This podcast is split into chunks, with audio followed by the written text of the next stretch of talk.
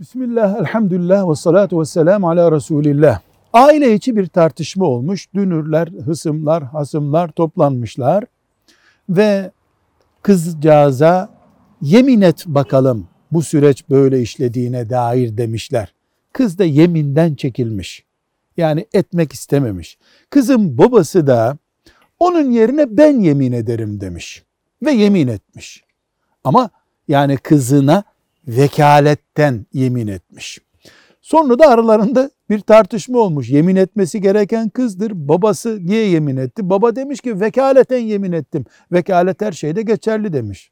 Yeminde hariç. Vekalet mali ibadetlerde, bedensel işlerdedir. Yemin gibi bir işte vekalet olmaz. Herkes kendi yeminini yapar. Bu yanlış. Orada yemin yok kabul ederiz. Velhamdülillahi Rabbil Alemin.